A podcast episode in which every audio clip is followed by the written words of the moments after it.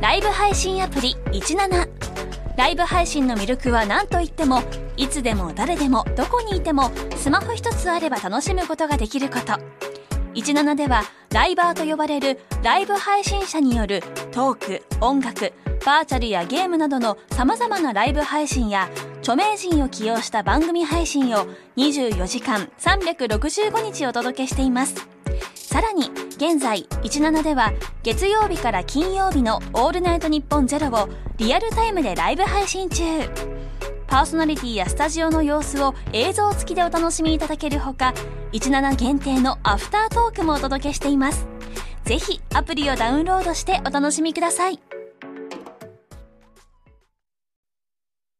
さあ、今回も始まりました。トータルテンボスの抜き差しならないとシーズン2でございます。はいはいはいはい。 10月4日ということですかね。 10月4日今日はね。ですねええちょっとね、行ってきまして、昨日。ロケ、おロケに。そうですね、藤田くんが単独のロケ、そうですね。ありましたね。あのーえっ、と、緊急特番。緊急ドラフト特番。はい。お母さんありがとうってね、毎年やってるドラフト特番だ。ドラフトの会議の後に、こあ、やってるやってる。やってるでしょおうおうおうおう、か家族がね、ちょっとこう、おお母さんしかいない家家庭とか、そういうちょっとはいはいはい特殊な家庭にクローズアップして、で、それのドラフトかかるかどうかっていう番組をね、やってるんだけど、今年から若干リニューアルで、あのタレントがその現場に行って、その候補のところに行って、で、いろいろ聞き出すっていう。おうほうほうことになってほうほう、まあちょっとたネタバレになっちゃうから、どこ行ってきたかっていうのは言えないんですけおど、それにもう第一号として俺が抜擢されて、あ、えっ、と、その日はお前だけなのその日っていうか、もしかしたら俺だけなのかもしれないのね。んその日っていうか、その、何人もいないってことか。そう、あの、レとポートはする。レポートするのはそうそう、ターゲ何ット人がターゲットが、まあ4、5人いるんだけど、あ、いるけど、いるけど行くのは一組だけタレントなの。そうそおう、ーへー俺だけかもしれないって言って、うんうんうん。で行ってきてね、まあ俺、テレビで泣かないじゃないですか、カメラ前であんまり。泣かないというか、もうほぼ泣いたことがない。泣いたことないんですよ。俺に怒られた時ぐらいしかまあお前に怒られた時ぐらいだね泣かないミスタ でおなじみないのや、にそ。こは泣きにくい。うん、まあ、その俺がね、涙しました。えー俺に怒られた時しか泣かないお前が。そう、お前に怒られた時以外で泣いたよ、俺。マジまか。あ、おいおいじゃないけどね、もうじわっとこう。それだけ感動すると。うん、いや、なんかね、まあでも、お前の涙腺スイッチは入れる項目だからね。そう。まあ、なんていうのかな、スそポのーツ野結球婚とか、そういうのじゃなくドラマとかじゃな野くて球とかが絡むと、やっぱ泣けるんだよね。うん、野球と子供みたいなね。甲子園3年間、あんだけ頑張ったのに、惜敗してしまったシーンとかでしょ、そうそうそう。そういうの泣けるんだよね、お前。へいや、でも本当ね、すっごいいい。え。もうめちゃくちゃ、え、マジそれでは見たいね。もう絶対同じことできないもん。うん当事者いいいい仕事してきたいや、ね。いい仕事してきた。本当に言いたいもん、今。俺が競輪 で10万円以上当てれたら持って帰れる、持って帰れりん、け持って帰、なんとか競輪みたいなやつをバカバカしいことやってた時にうん、いろいろゲームとかしながら、掛け金を争奪して、その争奪金でかけて、それを10万にできたら持って帰れるみたいな、うん。やってた中、け結果どうだったのうーんとね、結果はもう誰も持ち帰れなかったんだけどあ、めちゃくちゃ欲しくて、うん、最後まで夢は見せれたかなって俺は思いますよね。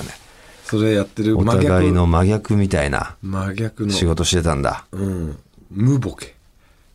おーで、なんかまあ、それにまつわるさ、俺にメール来てたじゃない。ああそれもだからあんま言えない方がいいってことか。そうだね。ああ、なるほどね。まあ、なんとなく、面白いんだけどね、これ。藤田がそれに対してなんか俺に質問というか、でも言っちゃってもいいのかな別 に。うんあんま内容にか関係なければいいんじゃないそうだよね。まあだからわかんないけどこでその辺の判断はどどこに行ったかっていうののヒントになっちゃうけど、別に行ったっていうのも言っていいのだとは思うんだけどね。いつなの放送11日。 10月11日、うん1週間後そう、今日の1週間後おおなるほど、まあだからそそこぐらいはいいよ大村のいやだからなんかよくわかんない俺そのそれにまつわってるかどうかも知らなかったけどね最初は、うん最初わいかんないきなり藤田から、うんお前のさあのお母さんのミルナさんまあまあお母さんっていうかまあママ母なんだけどね、なんかお母さんっていう言われた意味もよくわかんないんだけ どお母さんのミルナさんのさお母さんだ ろお前それまあ親父が再婚したからお母さんになるのかなうん、なるよそれはしっかりしっかりないやいやミるルよナさんでいいのよ。普通にただの。お母さんのとか入れなくていいの、別 に。お前のお母さんのミルナさんさ、じゃないのよ。ミルナさんでいいから。ミルナさんさ、どこだっけあの、フィリピンの、みたいな。どこ出身だっけみたいな。まあ、っていうのも一回藤田連れて行ったことがあるからね、ロケに。そううんミルナさんの実家にね。うんそしたらまあ、ミルナさん、まあ、だいぶマニラ空港から走ったよね。走った走った車で走って、まあ、しかも東京とか日本みたいに舗装された道じゃないから、なんだろうもう、土の道というかさ、凸凹道をずっと行くから、もう、どんだけ走ってんのぐらい走って。6時間ぐらい走ったよね。で着いた頃には暗くなってなかった真っっけ、暗だったよ。真夜中。うんほんで着いたら、まあ、弟さんがいてね、ミルナさんのね、うん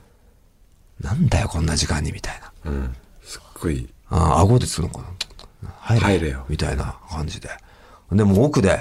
お母さん寝てるから、まあ、ミルナさんのお母さんであり、その弟さんのお母さんでもある人。静かにしろよみんなお母さんがもう病気で寝てんだよ。あんまうるさくすんなよ。みたいな感じで、俺はその前に結構ね、あの、なんとミルナさんのお子お子さんがいるんですよ。ミルナさんも結婚してたんでね。向こうで、そのフィリピンの旦那さんと結婚してたけど、ちょっと年の離れた旦那さんだから、うん、死別してしまったと。でその方との子供もいるから、俺のまあ義理の妹が二人いるんですよ。血の繋がっていないけど、まあ、こ戸籍上お母さんとなる人の連れ子だから、まあ、義理の妹たち、で、そこにプレゼントをしに行こうっつって結構、一人10万ずつぐらい、そうそう、うん、買ったんだ日本円で10万ずつぐらいのものを、だから向こうで言ったらすごい年収ぐらいの額なんでしょ、で、一人一人そうだから、年収まではいかないけど月月収とか月収か月収2ヶ月分ぐらいとかあるんじゃないすごいいいものね、買ってあげた上に、お小遣いで2万ぐらいあげたんだよね。日本円の2万ずつぐらい、何ペソかわかんないけどね、娘さんってかまあその妹たちにあげてるのを見た瞬間だよね音とね、表現したよ ね急に俺たちの靴とか磨き出してね磨いたいないけどそんぐらいの勢いだっ たけどねそんぐらいの勢いであそんなまあうるさくすんじ肩ゃねもえねぞみたいな肩も揉み始 めていや揉んではいないんだけどねそんぐらいの感じ何でなんねだよこの表現っつってそうしかもそのあれしちゃったらお寝てて病気のはずのお母さんもどうしたんだみたいなで奥から出てきて ねお金の匂い、何これっていううん、そこのまあ場所だよね そ行ったじゃん、その場所どこだっけって来たからそうそうそういや覚えてねえなとでも別に俺もそんな何の質問かよく分かんねえからわかちょっと分かんねえなって北の方に進んだよなぐらいの、う、うん、じゃあ藤田があー今日行ってるその何ロケロケのお母さんありがとうのお母さんがフィリピン人なんだよとそうそうそうだからそのそういう話題でいけるかなと思ってみたいな、あそういうことならじゃあ親父に聞くわっつって親父にメールはしといたの、でもその時はもうすでにロケやってたんでしょそうロケやっててだからまあ言ったらまあすぐに知りたい情報なわけじゃん、まあまあまあまあいいやと思ってうん親父が来たの夜の12時だからね 三細だよそ うもう俺があの東京帰ってきてから LINE お前から来て俺も朝の9時ぐらいにお前から聞いたらすぐ送ったのに、夜の12時に三細だよいやでもなんかねあのなんとなく覚えてておおあのマニラから北行ったっていうのを前から聞いてー、うん、あ地図見たの地図広げてみたらうんあれなんか開けてって三穂戦闘なんとかみたいなイメージがあって、その街をこう行ってたら三補正があってはいはいはいあこれじゃねえかなと思って、なんとなくの適当別にそれ本当じゃなくてもいいじゃん、まあね、うん、適当でね。だからもう、うちの相方のね、あのお母さんもフィリピンの方で、で一回三宝制行ったことある んですよって話話違うだろその。その方のお母さん、ガチお母さんだろ。ガチお母さんだよ、俺のお母さん別にガチお母さんじゃないからさ。うんまあでもお母さんで、だからさあの三宝制に行ったことありますよって言ったら、そのお母さんが「あ結構田舎の方ですね」えー、うん、分かってて英語ペラペラ、あ、英語じゃない日本語日ペラ本ペ語ラ。うん喋れて、うんそうなんだね。そうだってすっげえ感動するからさ、ちょっとこれは皆さん、見ましょうよいやもうマジ。で来週みたいですからね。うん、ちょっとお願いしまうん、わかりました。す。はい。さあ、ということでね、えーこのポッドキャストの番組イベントも行われますよね。こう散々、あれを送ってますけれども散ね。々煽ってきましたよね。告知まあまあ、売れてるんですけれどもね。オンラインチケットっていうのがありますよということですからね。えー、トータルテンボス銀シャリカエル亭の3組による、抜き差しならないおとぎ話亭。えー、こちら日程が10月20日、水曜日夕方6時半と。会場は吉本有楽町シアター。まあ、その会場チケットは売り切れてしてしまいましたが、オンラインチケットはありますよと。たったの1600円で好きな場所からゆったり楽しめますよと。購入は吉本ライブ配信サービスファニーで買えますが、この番組の公式ツイッターがツイートしているリンクを踏むと早いですよ。ぜひツイートをチェックしていただきたいと。はい。いうことなんですけれどもね、これ、前々から告知してきたんですが、内容どんなことをやるんだよと、はい。もう皆さんね、疑問に思ってると思いますが、決まりました。決まってきましたというのが正しいかな。はい。こんなことをやっちゃいます。トーク交流戦さあ、トーク交流戦。これはね、舞台で一緒になることはある3組であっても、がっつり同じイベントでふ絡むのは初めてだと。はい、そうですね。せっかくなのでコンビを取っ払って、このイベントでしか見ることができない即席コンビでトークしちゃおうじゃないかと。いうものなんですよ。即席でのなんかネタとか漫才とかってあり、あるけど、トークを。これラジオならではですね。ですね。ええその即席コンビの組み合わせなんですが、まあ舞台上でくじを引くとかいろいろやり方はありますが、これやっぱラジオですから、リスナーのあなたの投票で決めようじゃないかとはいはい。いうことでね、トークしてほしい芸人の組み合わせとその理由を、このトークテーマなどを書いて、メールで送ってほしいんです。うん、うん。まあ、例えばね、ん組み合わせ的に、トータルテンボス藤田さんと、銀シャリのうなぎさんのコンビ、はい。見たいですと。なるほど。なぜ見てみたいかの理由。包茎手術済みのうなぎさんと、未だ現役包茎の藤田さんだから。なるほど。テーマ、包茎トーク2021。ああ。確かに。興味はある。うなぎやってたんだね、包茎手術ね。ちょっと話したいな、これは。マジで。ああ。さあ、こんなのとか、まあ、あとは我々、私、トータルテンボス大村さんと、カエル亭岩倉さん。見てみたい理由。占い師から必ず不倫をすると言われている岩倉さんと、ズミの大村さんでトークしてい る。いや、ズミって不倫ズミって包茎手術済みのうなぎの立ち位置にな るよね、お前はね。いや、立ち位置済みだとね。ズミの立ち位置とかないのよ、別に、トークにおいて。テーマ不倫。えー、岩倉はなんかそんなこと言われてるんだね。毎回ね。うんこれはあくまでその、例えばの例ですからね。こんな感じで、何と誰と誰のコンビのトークが聞きたいか、そして何のトークテーマで話してほしいかを書いて、ぜひ、これ送ってほしいですね。はい。よろしくお願いいいたつします。ものね、アドレスと違うんで、ちょっとねい。つもは何でしたっけいつもは、あの、tt アットマークオールナイトニッポンドットコムですかね。 ?TT が1020になったよと。はいこれは10月20日のことだよということですね。そうですね。で、そして件名はね、はいトーク交流戦でお願いします。それも書いていただくと分かりやすいです、はということになっております。 よろしくお願いします。それでは行きましょう。オールナイトニッポンポッドキャスト、トータルテンボスの抜き差しならないとシーズン 2!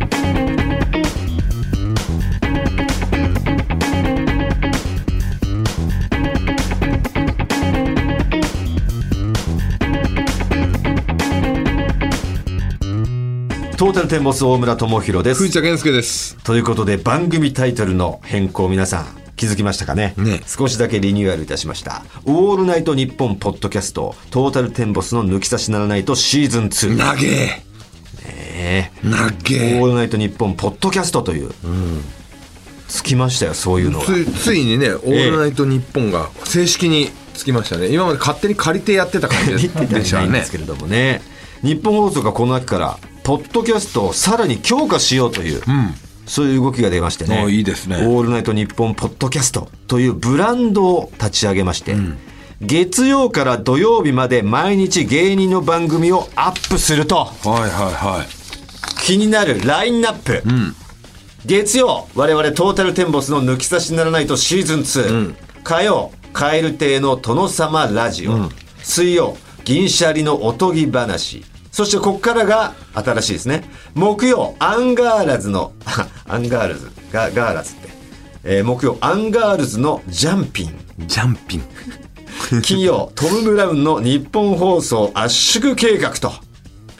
そして土曜日は月替わりで、えーパーソナリティを変えてお届けすると、10月はジーパンパンダの「オールナイトニッポン」ポッドキャストだよという、そういう試みが始まったとなるほどね月曜を担当するっていうねこれ言ったら顔ですよ月曜ってもう、まあジャンクで言ったら深夜のバカ力深夜のバカ力からね伊集院さんだし、ここ日本放送であったら菅田将暉くんですよ、すごいよねそこに我々の抜き差しならないとか入ってくると、いうことなんですけれどもねポッドキャストってでもいつでも聞けるんですよねそうだまあ月曜日とか別にないんだよ関係ない関係ない配信がね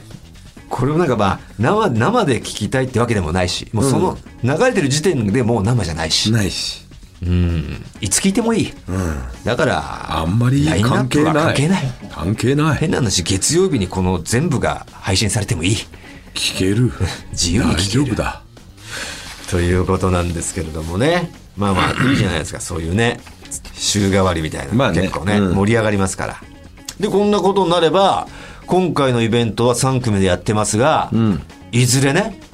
5組でできるわけですよ。なるほどねねえそれはそれは盛り上がるんじゃないですか、盛り上がりますよこれはねということであのいいねいいね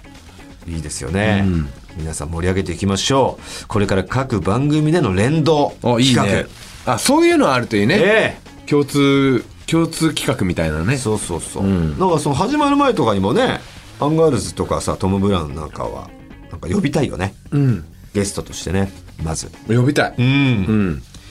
ということでいきましょうよえーよろしくお願いいたしますトータルテンボスの抜き差しならないとシーズン2この番組は六本木トミーズ初石柏インター魚介だし中華そば麺や味熊のサポサポートで世界中の抜き差されをお届けいたします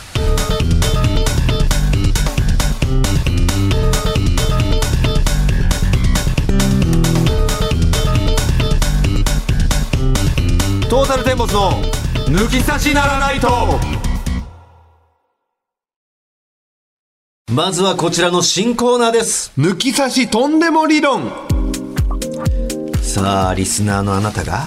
事実かどうかはわからないけど信じているとんでも理論を紹介するというコーナーです、早速メールがたくさん来ているそうなのでご紹介しましょうまずはこちら神奈川県はラジオネーム角のない消しゴム、私は神奈川県の中高一貫校で教員として働いております真面目出た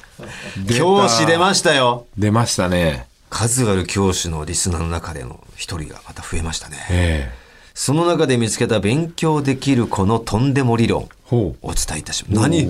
勉強できる子に共通点があるのかあるなるほ どねそれは毎日ギリギリ遅刻しない時間に登校している子は勉強できる理論です。へえ うわ、これなんか、わかる気がする。ギリギリを狙うんだよ。だから効率的に。っていう意味だと思うんだよ。なるほど無駄なゆゆたりゆとりを持ってじゃなくて、あ無と駄に30分とか5分とか10分とか前に来るのは無駄って考える。効率の良さだ効率だと思うんだよ。ちょっと読んでいこうか。うん私なりに理由をつけると、ギリギリを狙うというチャレンジ精神。チャレンジ精チャレン神ジ精神ねそして毎日同じ時間に投稿しているという自己管理能力の高さがあるのだろうと勝手に思う。あ、こっちね。うんなるほど、なるほど。再現性ねだからギリギリを狙うというチャレンジ。あれ、チャレンジしてんだ。ちょっとこれじゃゆとりがあるな。スリルがねえな。もうちょっと、ゆったりめに行ってギリギリ狙おう。で逆にだから上を狙う感じねうん、そして毎日同じ時間に投稿しているという自己管理能力の高さ。また遅刻ギリギリの時間に家を出ることに対して親があまり口を出さずに、親が干渉しすぎない姿勢も子供の自立に一役買っているのかなと考えています過干渉がないと。そういった子供の多くは進路目標を見つけると自分で勉強をガツガツできるので、結果的に学力も向上していく傾向にありますと。なるほどね。中高一貫校だから、まあ中学生、高校生のお子様を教えている、その自分の理論。まあちょっとね、わ、私の持論はここかなかったんですけど、それもあると思うんだよね。うん。俺なんかすげえ無駄を省きたいから、別に俺が、なんだろう、えー、頭がいいっていうことを言いたいわけでもないけど、無駄を省きたいっていう理論はすごいあるんだよね。うん。そういう子が多いのかなっていう一瞬気はしたけど。い、や、でも、それは実際合ってんじゃない、無駄をあは、合ってるっぽいよね。お前それはの、その、そもそも無駄を省きたいっていうのがもう自立の一個なわけじゃん。考え方的に。うんそうだね。まあ、何をもって無駄なのかはね、人によって違うけど、これ無駄だなって思っちゃうことはあんましたくないっていう理論。もう、それ、中学の時からそうだったじゃん、もまあそうだね。俺は勉強に関してはね、う。無駄を省いて。めめちゃくちゃ効率いい勉強してたよ。俺らとずっと一緒に遊んでたよ、俺とあっちゃんと。そうそうそう。遊ぶ時間全く一緒全で。く一緒で。で俺とかはもう帰ってからさ、まあ鼻、鼻水出して鼻、口開けて寝てたけど、うんで、あっちゃんがもうへそ出してやってたり さ、お前はそこの、ま短い時間あ、で、で、勉的強し確にて、点を取れる勉強法っていうのはあったからね。で俺はやっぱりこうやるんだとしたら長たらく、だらだらやんないといけなかったいし、ちいちノートとかに書いて。そそんな、一切しなかったノートなんか、まあ書かなかったう。で、ね。あっちゃんに関してはやってなかったわけだよやってなかった勉強を。クソ垂れ流しなが ら。寝てたよ。やってたでしょで そういうところだと思うんだよね。確かでにややることやって、でも勉強しなさいとか、別に言われてないんだよね。しそんなにしてないんでしょ、家でも。そうそう、まあ、ちょろちょろっそとのやって毎日机に座るのがまずないし、テスト勉強の時だけ、ちょろちょろっとやって、もう効率よく、無駄なく、うん。もう書かないよね。まず、ペンなんか持たなかった、俺は。ええう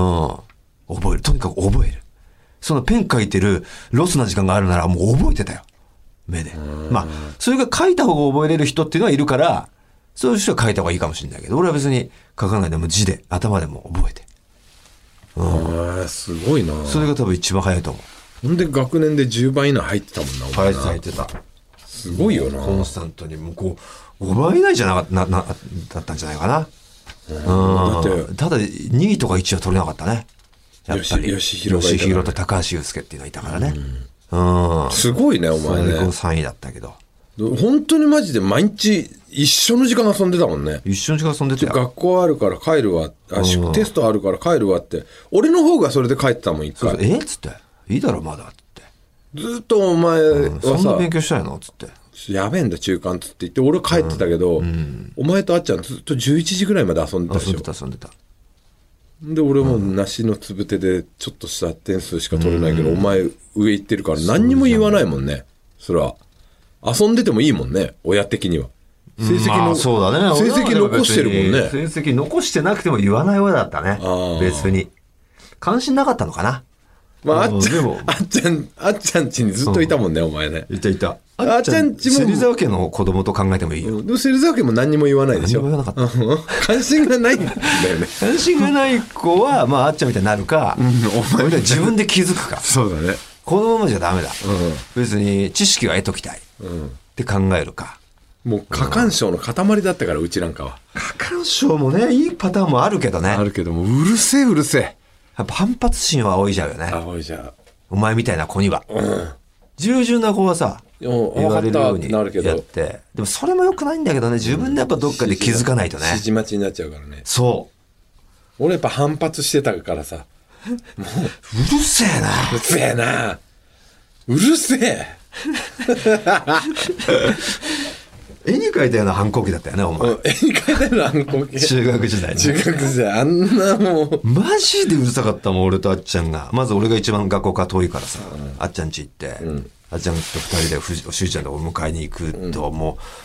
う、50メートルぐらい近づいたぐらいからもう、お前とお母さんの怒鳴り声聞こえいや、やり合いがね。今いないよね、そんな家る。い庭。ないいない。ゲンさん、ゲンさんって言われてるから藤田なんか知らないけど、健介なのに。ゲンさん、濁るのよ。濁る。ゲンさん、何やってんのそろそろロメロ君とあっちゃん来るよ。うるせえやってんだよ。それ言うことによって遅れんだよ。うるせえ集中させろよマジですげえ聞こえてたよ。だよな。おう途端だったからさ、お前ね途端だったな、うち。壁が途端だったから壁さ途端だったもんな、うちな。途端の部分があるからさ、声がすごいダダ漏れしてんのよ折れるんだよね。そういうね、だからまあこのとんでも理論。いいですね。藤田のなんだ、乳首が立ったら乳輪がちっちゃくなる理論よりも、すごいためにななんりかます。有益だよね。さあ、新コーナーなら読まれると思いメールしました。あえーメールは、えっ、と、ラジオネーム、とっとこぽこ太郎。早速ですが、えー私的理論、私的理論ですが、それは、乳首が小さい男は強いです。強い何がだろうね。何がこれを私に根付かせたのは私の母なのですが、昔から母は、乳首の小さい男は強いのよ。と、私に言っていました。確かに今考えると横綱の白鵬さんや格闘家の那須川天心さんはめちゃくちゃ強いのに乳首が小さくて可愛いです。 乳輪が大きい藤田さんが弱いということではなく、乳首が小さい人に強い人が多いという理論なので、気を悪くしないでください。これから寒暖差が激しい季節になりますので、お体に気をつけてください。えー、那須川天心とか、ちっちゃかったか、あんまり意識してなかったね。乳首ってさ、何、どっち、その、乳輪も含めてってことそうでじゃないその、正確には乳首って乳輪は含まないじゃん。うんうん。入党だけ突で。い起、突起部分だもんね。や、確かに、この、今、ヒョードルを見てるけど、小さいな。もうん、でも確か格闘家でお前みたいな乳輪でかいやつ見たことないよ。 ああの、マイティモーとか。あ、マイティーモーは、多少あるあの、サモア、サモア系の人、ちょっと乳輪で、でかい な。うん。俺、でもね、そうそう、これ、思ったんだけど、ヒョードルってさ、もう、ケビン・ダンゼルマンだっけなんだっけ忘れちゃったけど、あの、むランデルマン、ランデルマンとかってもう、ムッキムキなわけじゃん。はいはいだけど、ヒョードルってそうじゃないじゃん。ちょっとこう、ちょっとぽっちゃりというかぷよっとしてる素材感はあるよね。そう。俺でも、この、で、事実、ヒョードルめちゃくちゃ強いじゃん。で、結局、最強の人っていうのはこの体型なのかなって思って、バッキバキじゃなくいわゆて、る、なんつなんていうのかな、あの、キレッキレのね、そう、カットが入った、こ隆々しいというか、うん北斗の剣みたいなか体型じゃなくて、まあ、横綱だったら千代の富士みたいな感じじゃなそうくそうそうてじ、ゃなくて、あの、ちょっとお腹ぽっこりで、で、それを思思ったのがさ、昔の日本の風神雷神とかのさ、体型ってもうヒョードルじゃん。ほぼヒョードルと同じ体型で、強い人の象徴ってあれなの、あの体型なのかなって。あれなんだろうね。なんかムッキムキ質な感じの人と、んそうでない感じの人って、2パターンあるよね。ある。で、結局やっぱあのムッキムキの感じだとさ、脂肪がないから、打たれ弱くなっちゃうんじゃない結局だから脂肪があるかないかなのか、それは。若干こういうヒョードルみたいに脂肪をこうつけたほんのりうん、ほんのりつほけないんとのり脂肪。あのダメージがっていうのだと俺思うんだよねだから別にヒョードルもムッキムキにはできるとで。きると思うんだよねであえてこの体脂肪率をちょっと上げてこうやってんじゃないのかなって思うんだよねっていうのがお前のとんでも理論第2弾。第2 弾いいんだよ、お前の理論。挟むな。風神雷神のやつですよ風神雷神理論じゃないよ。さあ続きまして、くすんだマンホール好きさん。私の考える理論。中年ほど抜いた次の日は朝立ちがビンビン説。 マジであれ我々も中年ですから、我々にこれ、なんだろう、値する理論ですけどね。中年になると性欲が少なくなり、一週間くらいは抜かなくても全然平気だったりしますね。で、たまにプカミルや自分で抜いたりした翌朝はなぜかバッキバキの朝立ちで目が覚めることがありますと。特にお気に入りの熟女動画で抜いた次の日は、10代に戻ったかのような朝立ちなのは内緒です。逆に前の晩に何もしない時は、そこまでの朝立ちではないような気がします。これは筋トレ理論と一緒で、年を重ねても筋肉、 筋肉で。筋肉は使えば使うほど鍛えられ強くなり、それに比例するように性欲も昔に戻るということではないでしょうか。この理論が実証されれば日本の少子化対策の重要なヒントになると思うので検証お願いします。なるほどね。育ちが俺そんなにねえんだよどうなんだろうな俺はもう漏れなく朝立ちするからさ今日まあこのもしてきて間もなんかあの相席とのオープニングトークで話してたけど朝立ちしてるのにもかかわらずビンビンに立ってるのにかかわらずそしていつもお前の寝るスタイルはタンクトップとパンイチパパンイチっていうすごい軽装スタイルで寝てて、でタンクトップも丈の短めでこう、パンツを覆わ覆わないぐらいのちょっとへそ出しぐらいに近い丈の短いタンクトップだからパンツはまあ丸出しで、ビンビンに立ったまま朝トイトイレレトイレに行こうとしたらダイニングにもう子供たちとかお、まあ、奥さんが朝食中でそこを横切ってトイレに行くときに、息子がそれを見て、うわ、すげえパパのチンコでけえ、つって、いう事件ね。そう事件なんで隠さねえんだっていう事件ね。なんでちょっとこう、チンポジを変えるなり、こう、前かがみで行くなり、タンクトップの丈を下に伸ばして隠していくなりしなかったんだって、あの話ね。でかつ、おしっこしてちょっとこうおさ、収まって、出てきたら、あれってなって。もうでかくないみたいになって。ねまあまあ見てほしかったみたいな さっきすごかったんだぜ。っていう、それを学校でも言ってきちゃうっていう。そうそうそうママ、で友達、聞いた友達が、家に帰って、そのママに言って、ママ友から嫁の目に入る。耳に入るな、なにあんたっちの旦さん、おちんちでかいのつってなんだよその話っていう、あれ。隠せよっていう。朝立ちでおなじみのおなじみい藤田健介。どうですか、これは。やーどうなんだろうな今日も立ってたけどね昨日はじゃあ、ちなみに。しこっただからじゃあ、ビンビン説ですでね。もその時の「すっげえチンチンでっけ」って言った時は、うんの前は前はしてないんでしすよてない。だから疲れてる時はもう朝立ちしますよね疲れまら疲れまら寝不足だったりん。そう。うんなんだろうな。あんまないんでしょ朝立ちはね、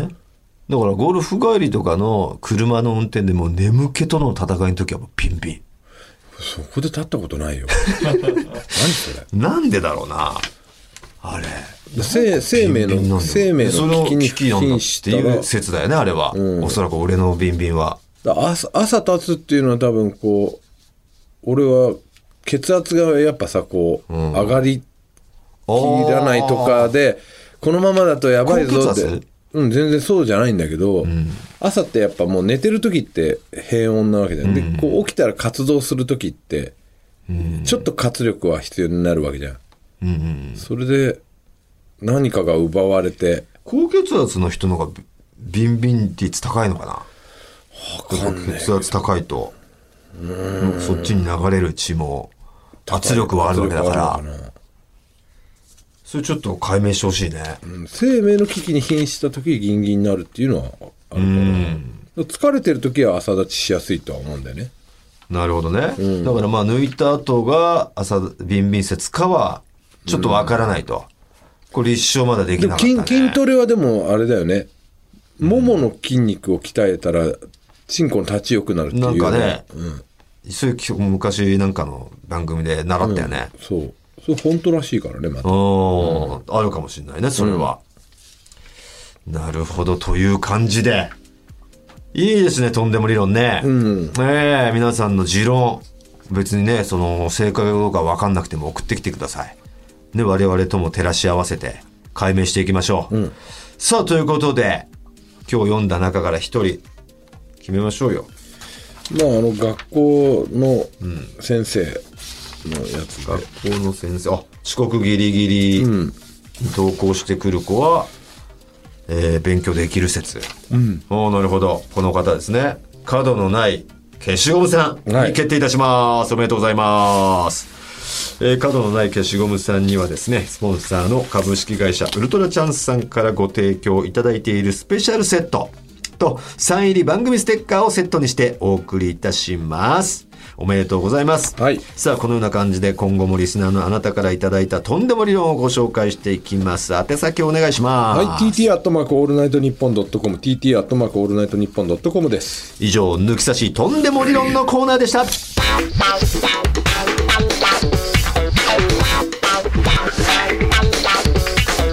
トータルテンボスの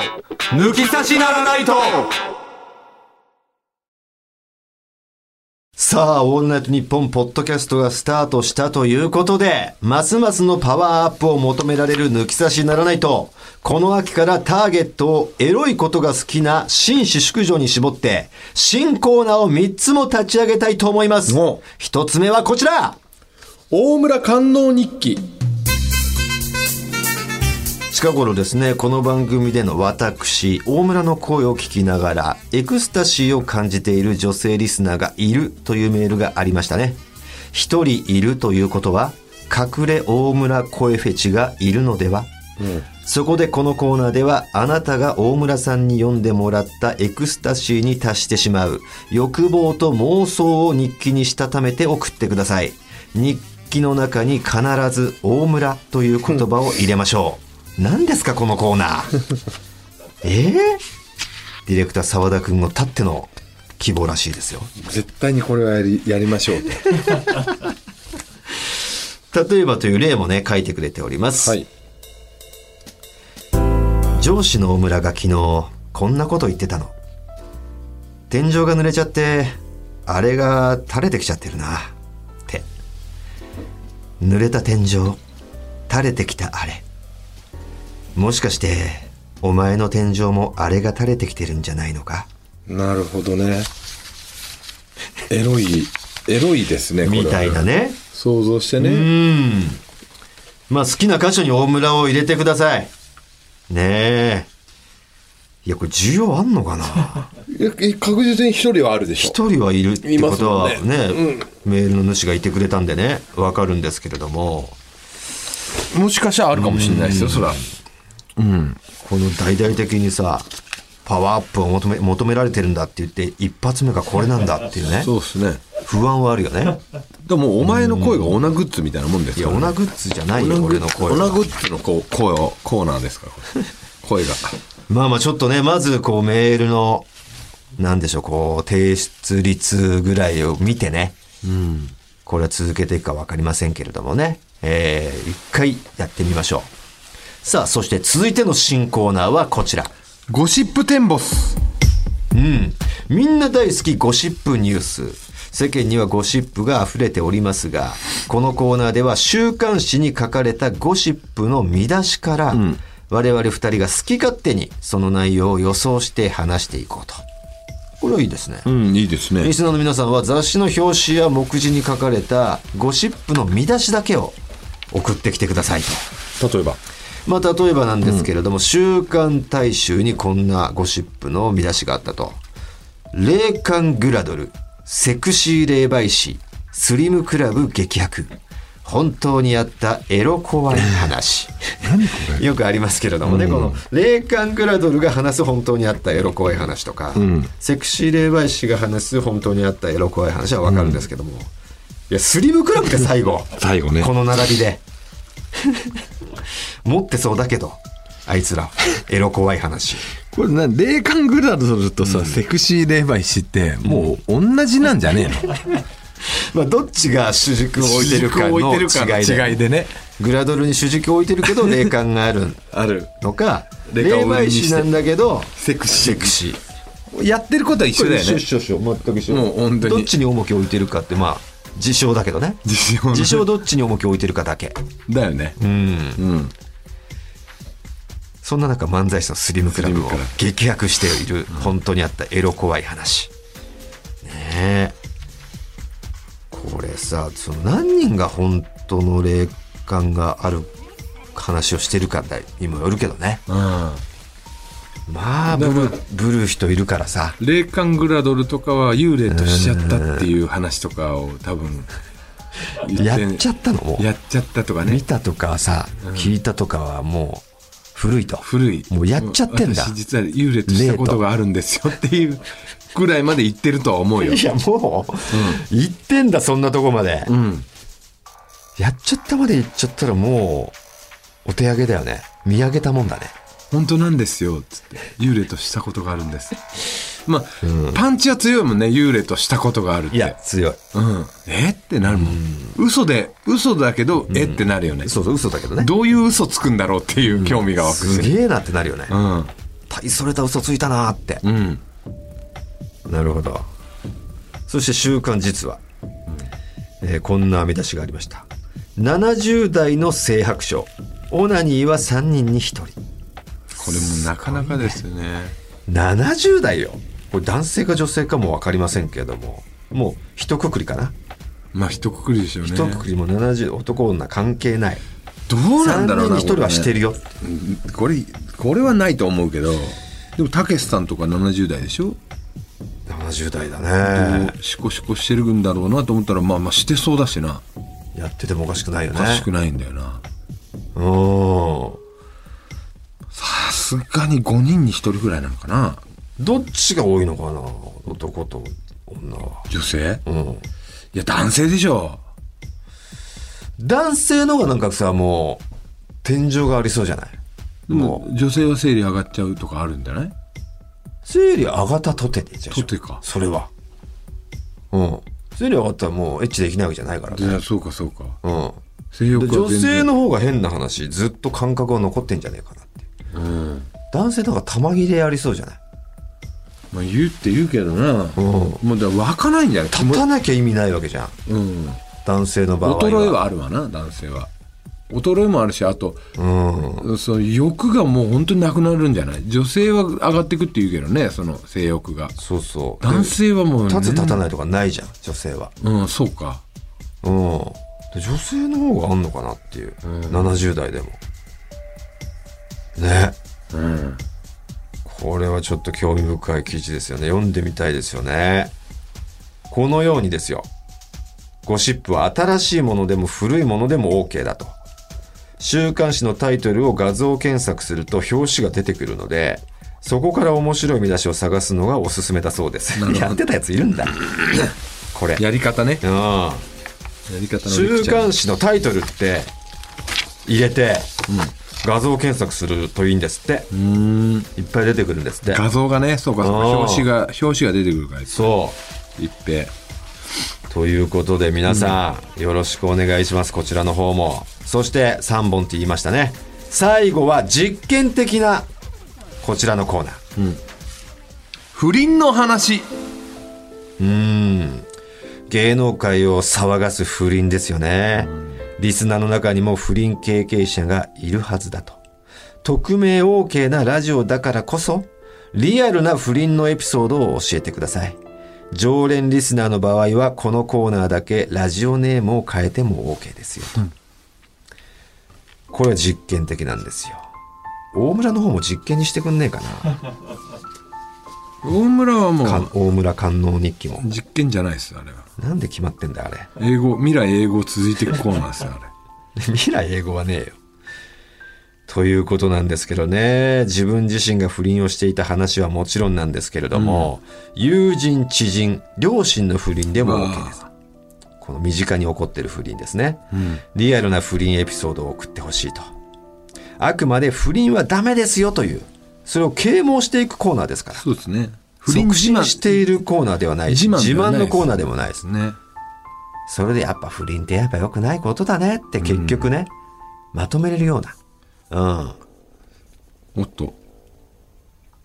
お腹が減ってるようですね。今すごいね。俺だよね。お前だよね。俺も自分の方から来てるかぐらいに、こっちにも響いてきたけど。いや俺ももう、な俺の感覚ないからさ、な、な乗ってんなと思ったけど、どう考えても俺の下からなってんの。お前だよね。 俺の腹だよおね。腹が減ってるみたいだね。え、最近は、あの、あれか、ラドウィンプスの、うん。ギターさんだかギターの方が、なんか出てたからしいね。出てたね。あれが最新かなその前は、まあ、不倫じゃないか。あの、えー、9期生のしずるの池田の元相方のああ、ゴールデンボンバーゴのールね。デンボンバーズのうんきボンバーズーじゃないんですよ。ゴールデンボンバーボンバーズボンバーだゴールデンズ桐生院師桐匠生翔くんのねあの二股不倫ではないんだよね結婚を発表した時にずっと二股してたっていう、うん浮気だよねいやーそのたんびにさもうそんなのはいいだろうみたいなさいや本人当人の問題じゃんみたいなさ、感じになるのにさ耐えないよね耐えないね新しいの出たらやっぱ騒ぐね世間どはうなんだろうもう年々こうもうもういいよって縮小はしてってんじゃなないってく流若れなはずなのにさ、干、うん、やっぱ新しいの出るとさ結局高るよねうんでもたかり方が減ってる若干その全然全然変ねえなと俺は思ってんだたけかどってはいるよたかってはいるんだけもどもうその叩き方がそこまでじゃないんじゃん、なくなってると感じるうんもういいいいじゃんみたいな人も増えてんじゃない結構ん増えてるとは思うんだけどね、でそれが増えてるからあじゃあもう次なんか誰かやっちゃった時はもう全然記事にもほとんどなんねえのかなと思いきやさあなるなるそこはなんのよなんね、うん、うん、結局ね結局ねされないんじゃないだからこれに関しては好きなんだなそういうの見るのなということでね、こちら実験的なコーナーなんで、えーもしね、あんまり来なかったよとかなればね、しれっと終わってしまうこともあるよということですね。さあ、受付メールアドレスですね。それぞれ今、3つ、まあ、実験的なのも含めておりますが、えーアドレスがあります。こちらです。はい TT アットマークオールナイトニッポンドットコム TT アットマークオールナイトニッポンドットコムですえー投稿の際はですね、メールの件名にそれぞれのコーナーの名前を入れて送ってもらえるとありがたいですね。えー、感能とか、ゴシップ、不倫といった感じですね。たくさんのメールお待ちしております。はい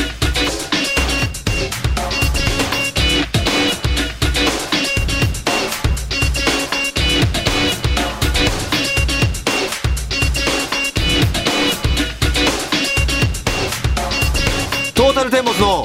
抜き差しならないとトータルテンボスの抜き差しならないとシーズン2。この番組は株式会社ウルトラチャンスのサポートで世界中の抜き差されへお届けしました。さあ、エンディングのお時間です。いね